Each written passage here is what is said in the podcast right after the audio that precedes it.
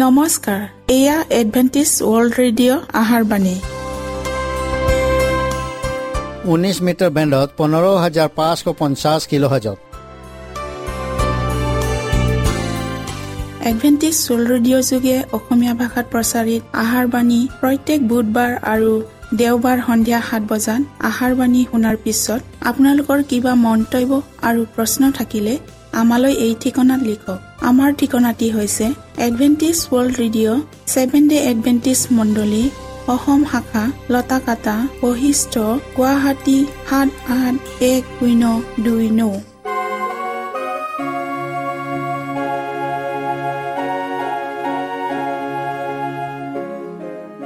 প্ৰিয় শ্ৰোতা বন্ধুসকল এতিয়া শুনো আহক এটি খ্ৰীষ্টীয় ধৰ্মীয় গীত।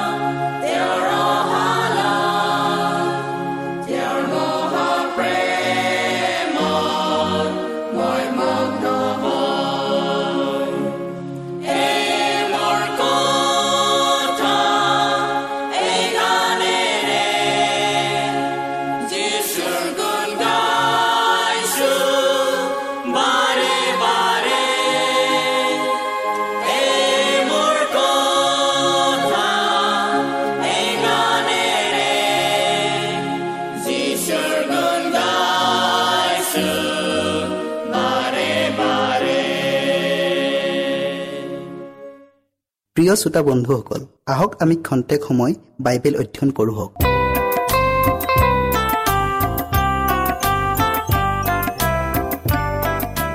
বাইবেল শাস্ত্ৰৰ প্ৰথম বচনৰ শব্দবোৰ এই আদিতে ঈশ্বৰে আকাশমণ্ডল আৰু পৃথিৱী সৃষ্টি কৰিলে। যীশুৱে ভাওবাদীয়ে লিখিছে তোমাৰ চকুৰ ওপৰলৈ তুলি দৃষ্টি কৰা কোনে সৌবোৰ সৃষ্টি কৰিলে? যিজনে সংখ্যা অনুসাৰে সেইবোৰৰ বাহিনীবিলাকক উলিয়াই আনে যিজনাই সেইবোৰক নাম ধৰি ধৰি মাতে সেইজনাৰ অধিক সমৰ্থ আৰু বহু পৰাক্ৰমৰ কাৰণে সেইবোৰৰ এটিও অনুপস্থিত নাথাকে। আন এঠাইত লিখিছে জগত আৰু তাত থকা সকলো বস্তুৰ সৃষ্টিকৰ্তা যি ঈশ্বৰ তেওঁৱেই সকলোকে জীৱন নিশ্বাস আৰু আটাই বস্তু দিয়ে। গতিকে ঈশ্বৰেই সৃষ্টিকৰ্তা। সৃষ্টিকৰ্তা ঈশ্বৰ মনুষ্য অতি প্ৰেম কৰোতা বুলিও জনাজাত ঈশ্বৰে দূৰৈৰ পৰা দৰ্শন দি মোক কলে স্বৰূপেই মই চিৰস্থায়ী প্ৰেমেৰে তোমাক প্ৰেম কৰোঁ। এই নিমিত্তে মই তোমাক বহু কালৰে পৰা দয়া কৰি আহিছো। আন এজন ভাওবাদীয়ে কৈছে কিন্তু চিউনে কলে জিহুৱাই মোক ত্যাগ কৰিলে আৰু প্ৰভুৱে মোক পাহৰিলে। তিৰোতা মানুহে নিজৰ পেটৰ সন্তানক স্নেহ নকৰাকৈ জানো পাহৰিব পাৰে। হয় সিহঁতে পাহৰিব পাৰে। তথাপিও মই তোমাক নেপাহৰিম। দেখা মই মোৰ হাতৰ তলুৱাত তোমাক খুদিত কৰিলো। বাস্তৱিকতে এই প্ৰেমৰ কাৰণেই তেওঁ মানুহক উদ্ধাৰ কৰিছে বুলি ঈশ্বৰে কৈছে। মই তোমাৰ অপৰাধবোৰ মেঘৰ দৰে আৰু তোমাৰ পাপবোৰ ভাপৰ দৰে দূৰ কৰিলো। তুমি মোলৈ ঘূৰি আহা। কিয়নো মই তোমাক মুক্ত কৰিলো। পুনৰ ঈশ্বৰে কৈছে যে মৃত্যুৰ পৰা তেওঁ তোমাক ৰক্ষা কৰিব। মই চিউলৰ হাতৰ পৰা সেইবিলাকক উদ্ধাৰ কৰিম। মৃত্যুৰ পৰা সেইবিলাকক মুক্ত কৰিম। হে মৃত্যু তোমাৰ মহামাৰী ক'ত? হে চিউল তোমাৰ সংসাৰ ক'ত? মন পালটন মোৰ চকুৰ ওপৰত পৰা গুপ্ত থাকিব। জগতত পাপ সোমোৱাৰ দায়ী যে ঈশ্বৰ কোনোপধ্যে নহয় সেই কথা বাইবেলত যিমান স্পষ্টকৈ জনাইছে তাতোকৈ স্পষ্ট শিক্ষা শাস্ত্ৰত নাই। পাপ এটা অনাধিকাৰ প্ৰৱেশকাৰী। স্থাপত্যৰ কোনো যুক্তি বা কাৰণ দেখুৱাব নোৱাৰি। ইয়াৰ কাৰ্যপ্ৰণালী গুপুত আৰু কাৰণ শূন্য। ইয়াৰ হকে যুক্তি কৰিলে ইয়াক প্ৰচয়হে দিয়া হয়। ইয়াৰ প্ৰৱেশৰ কোনো যুক্তি বা কাৰণ নাই। ঈশ্বৰে বাধ্যতামূলক ৰাজভক্তি নিবিচাৰে। সকলোকেই তেওঁ মনৰ স্বাধীনতা দিছে। যেন স্বেচ্ছাচাৰে তেওঁৰ পৰিচৰ্যা কৰে। কিন্তু এজনে এই স্বাধীনতাৰ কুব্যৱহাৰ কৰা পন্থাহে অৱলম্বন কৰিলে যিজন ব্যক্তি খ্ৰীষ্টীয়ৰ পাছতেই ঈশ্বৰৰ সন্মানপ্ৰাপ্ত আৰু সৰ্গস্থ ব্যক্তিবিলাকৰ মাজৰ এজন সকলোতকৈ উচ্চ পদস্থ আৰু গৌৰৱান্বিত ব্যক্তি আছিল। সেইজনহে প্ৰথমে পাপ কৰিলে। পতনৰ পূৰ্বেই এই লুচিফৰ এজন পবিত্ৰ শুদ্ধ আৰু প্ৰথম স্বৰ্গদূত আছিল।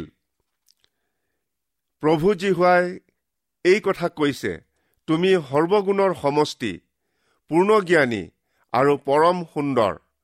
তুমি ঈশ্বৰৰ বাৰী এডেনত আছিলা। সকলো বহুমূল্য পাথৰ আৰু সোণ তোমাৰ আৱৰণ আছিল। তুমি ঢাকি ধৰোতা অভিষিক্ত কৰোব আছিলা।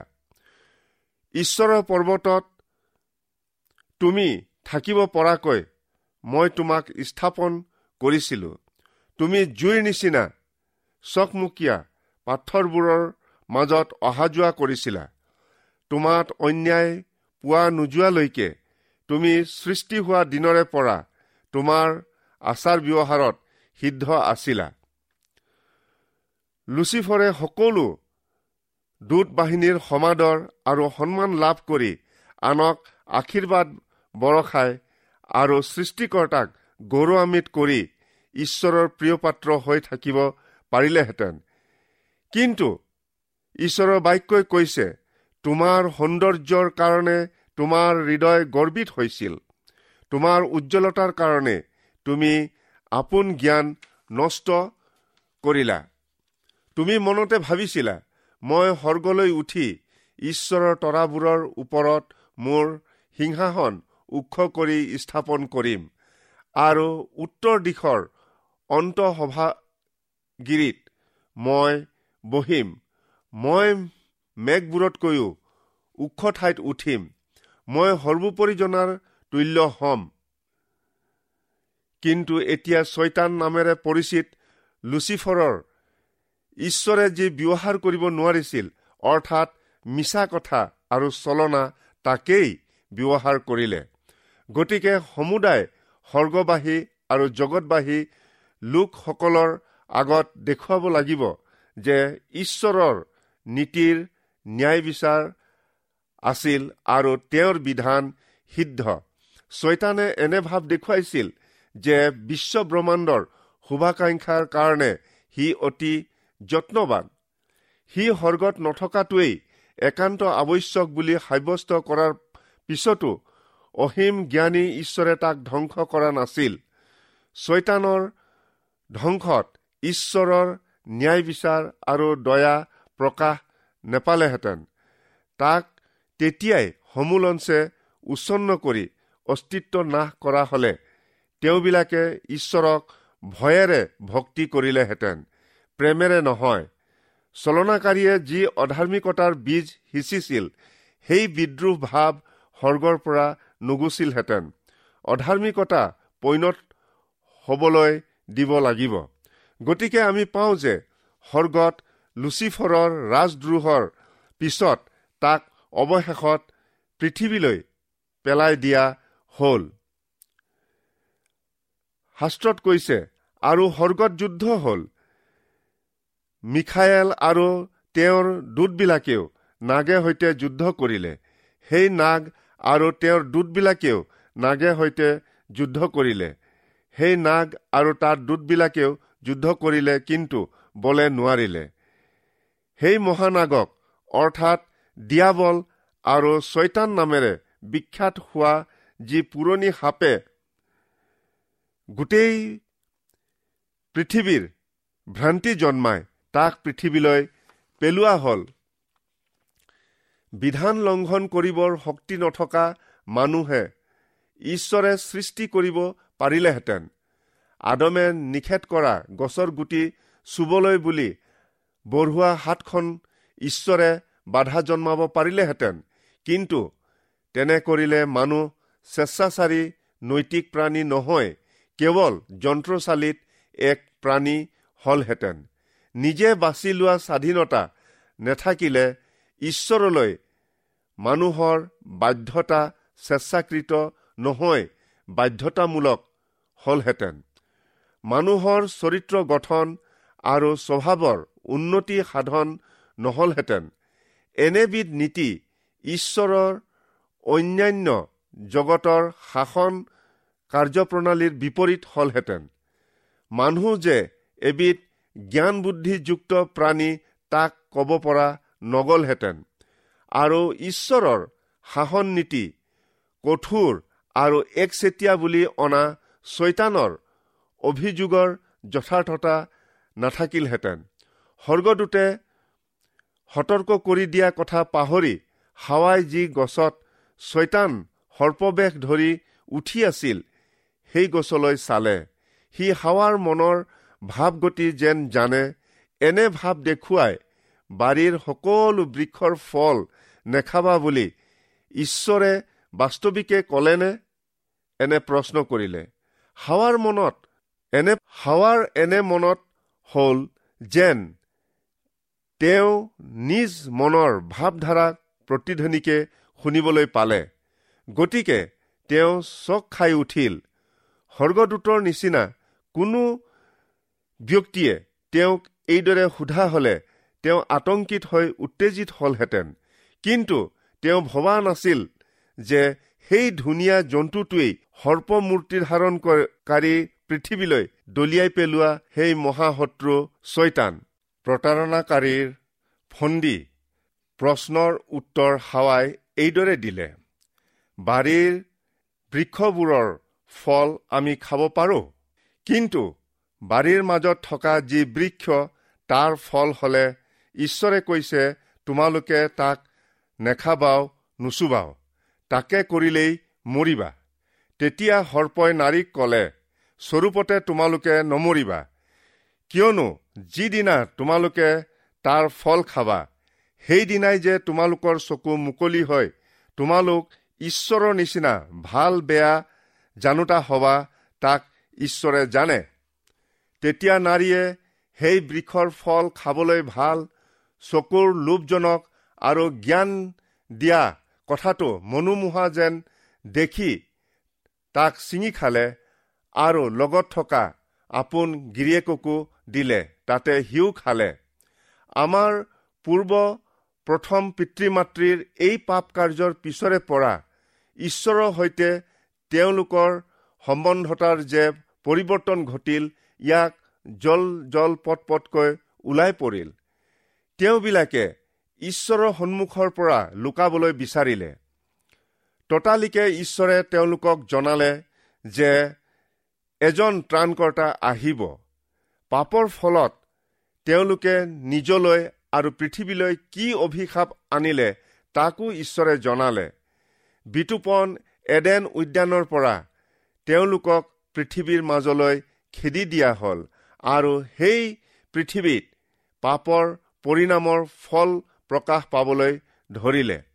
স্বৰ্গদূত বা মানুহে যে পাপ কৰিব তেনে ব্যৱস্থা যদিও ঈশ্বৰে কৰা নাছিল তথাপি তেওঁবিলাকে যি স্থলত পাপ কৰিলেই তেনেস্থলত ঈশ্বৰে বিদ্ৰোহৰ বিচাৰ ব্যৱস্থা কৰোঁতে এনেভাৱে কৰিবলগীয়া হ'ল যাতে সেই বিচাৰৰ দ্বাৰাই তেওঁলোকৰ স্বভাৱ আৰু গুণৰ মহত্ব সমুদায় বিশ্ব ব্ৰহ্মাণ্ডৰ আগত পৰিচয় পাব। এই পৃথিৱীয়েই লুচিফৰে তাৰ কু ৰাজনীতি চৰ্চা আৰু সেই নীতিবোৰ প্ৰয়োগ কৰিবৰ কৰ্মস্থলী হ'ল। শাস্ত্ৰত কৈছে পাপৰ দ্বাৰাই হোৱা অধপতনৰ বৰ্ণনা এইদৰে কৰিছে। কাৰণ সিহঁতে ঈশ্বৰক জানিও তেওঁক ঈশ্বৰ বুলি তেওঁৰ গৌৰৱ কি ধন্যবাদ নকৰিলে। কিন্তু নিজ নিজ তৰ্ক বিতৰ্কত মিছা হৈ পৰিল আৰু সিবিলাকৰ অবুধ হৃদয় অন্ধকাৰময় হ'ল।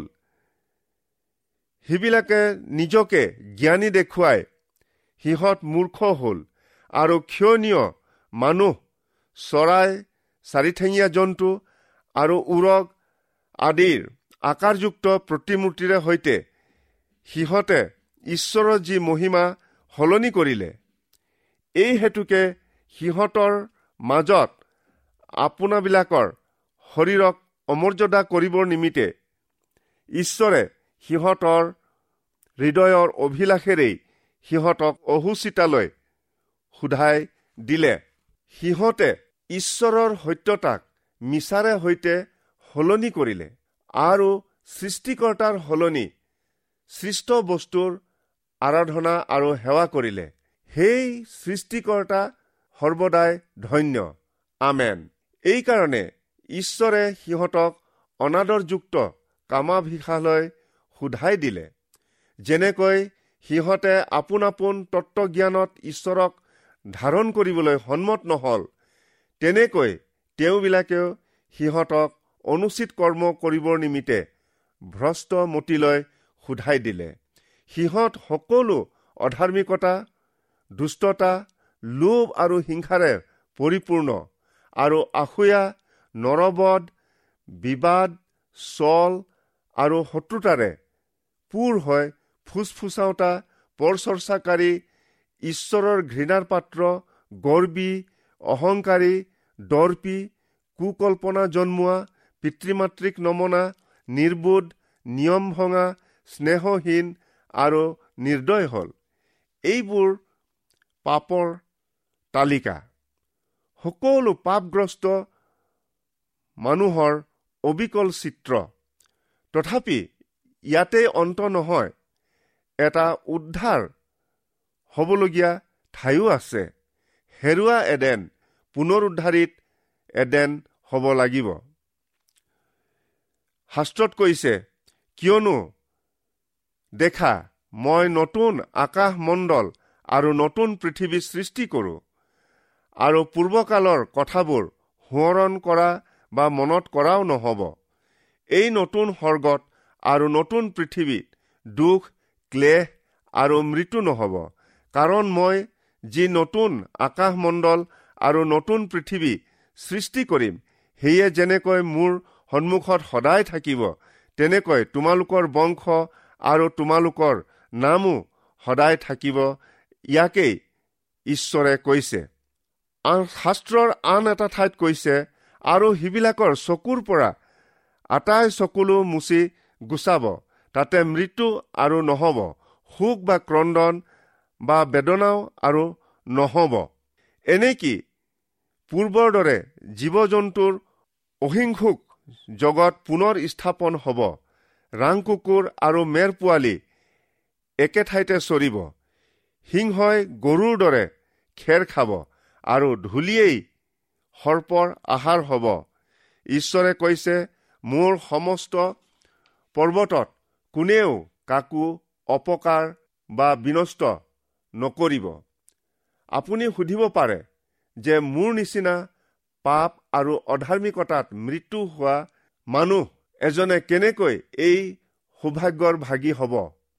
উত্তৰস্বৰূপে আপোনাক কওঁ যে আদমৰ প্ৰতিজন পুত্ৰ আৰু কন্যাৰ পুনৰ উদ্ধাৰিত জগতৰ ভাগি হবৰ এটা পন্থা আছে বা উপায় আছে।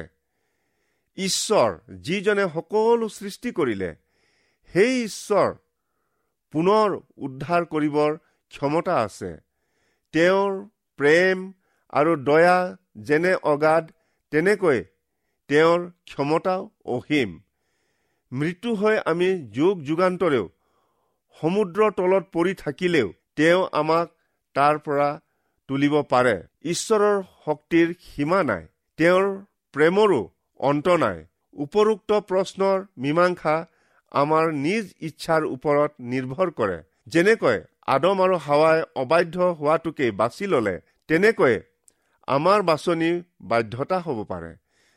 ঈশ্বৰে কৈছে হে ইছৰাইল তুমি যদি ওলটি আহিব খোজা তেন্তে মোৰ ওচৰলৈকে ওলটি আহা। মই তোমাৰ অপৰাধবোৰ মেঘৰ দৰে আৰু তোমাৰ পাপবোৰ ভাপৰ দৰে দূৰ কৰিলো। তুমি মোলৈ ঘূৰি আহা কিয়নো মই তোমাক মুক্ত কৰিলো।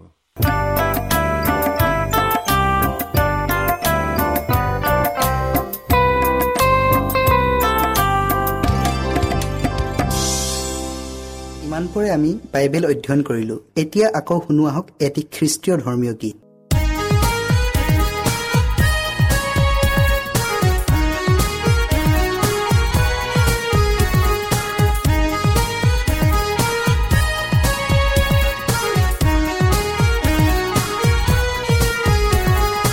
উঠা উঠা ভাই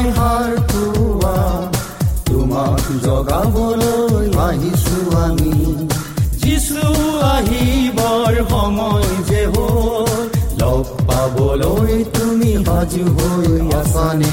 যিছু আহিবৰ সময় যে হ'ল। লগ পাবলৈ তুমি সাজু হৈ আছানে? উঠা উঠা ভাই হাৰ তোমাক জগাবলৈ আহিছো আমি।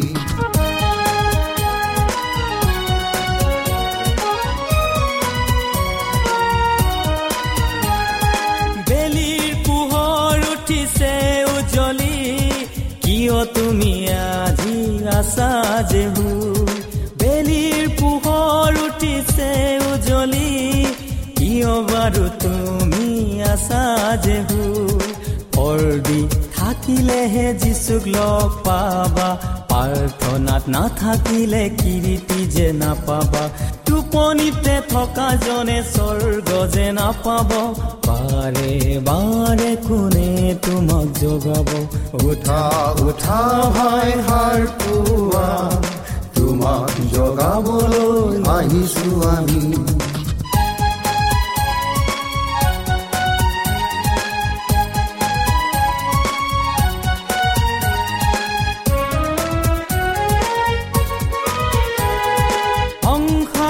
সকলো ভাৱনা এৰি যিচুৰ কাষলৈ আহা চাপি। সংসাৰ সকলো ভাৱনা এৰি যিচুৰ কাষলৈ আহা চাপি। যিজন নাহিব ৰক্ষা যে নাপাব ৰক্ষা পোৱাজনে জীৱন পাব। দুবাহু মেলি তেওঁ আছে বাচ্চা মাতিছে তোমাক আজি আহাহে ঘূৰি। উঠা উঠা ভাই হাৰ পোৱা। তোমাক জগাবলৈ আহিছো আমি। উঠা উঠা ভাই হাৰ পোৱা। তোমাক জগাবলৈ আহিছো আমি। উঠা উঠা ভাই হাৰ পোৱা।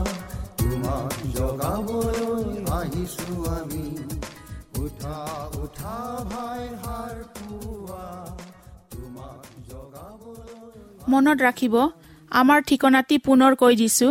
Adventist World Radio' Assam region of seven day Adventist voice of hope Latakata Basistha Guwahati seven eight one zero' two nine প্ৰিয় শ্ৰোতা বন্ধুসকল এডভেণ্টিজ ৱৰ্ল্ড ৰেডিঅ' যোগে আহাৰবাণী প্ৰচাৰত আপোনালোকক পুনৰ লগ পোৱাৰ আহাৰে আজিলৈ সামৰিলোঁ। ধন্যবাদ।